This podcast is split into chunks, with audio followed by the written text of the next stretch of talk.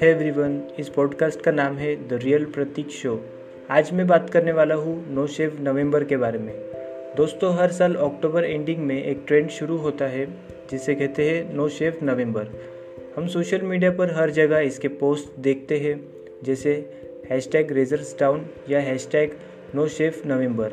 लेकिन बहुत से लोगों को ये पता नहीं कि ये होता क्या है, और इसके पीछे क्या रीज़न है। काफ़ी लोग इसे दूसरों को देखकर फॉलो करते हैं, जिनको इसके बारे में कुछ नॉलेज नहीं होता कि ये ट्रेंड कहाँ से आया है।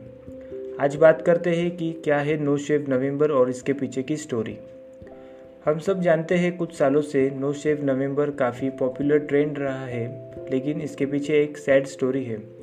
2009 में चिकागो लैंड फैमिली के मेंबर्स ने इसे यूज़ किया चैरिटी के लिए और फंड राइजिंग के लिए। क्योंकि मैथ्यू हिल, जो कि आठ बच्चों के फादर थे, उनकी कोलोन कैंसर से डेथ हो गई थी 2007 में। तो उनके रिमेम्बरेंस में no shave November campaign start किया था। उसके बाद ये एक ट्रेडिशन बन गया नवंबर मंथ का। नो शेफ नवंबर का एम है अवेयरनेस ऑफ़ कैंसर और चैरिटी कैंसर पेशेंट्स की हेल्प के लिए। इसमें कोई भी पार्टिसिपेट कर सकता है अपने बालों को बिना काटे ग्रो करके पूरे नवंबर मंथ में।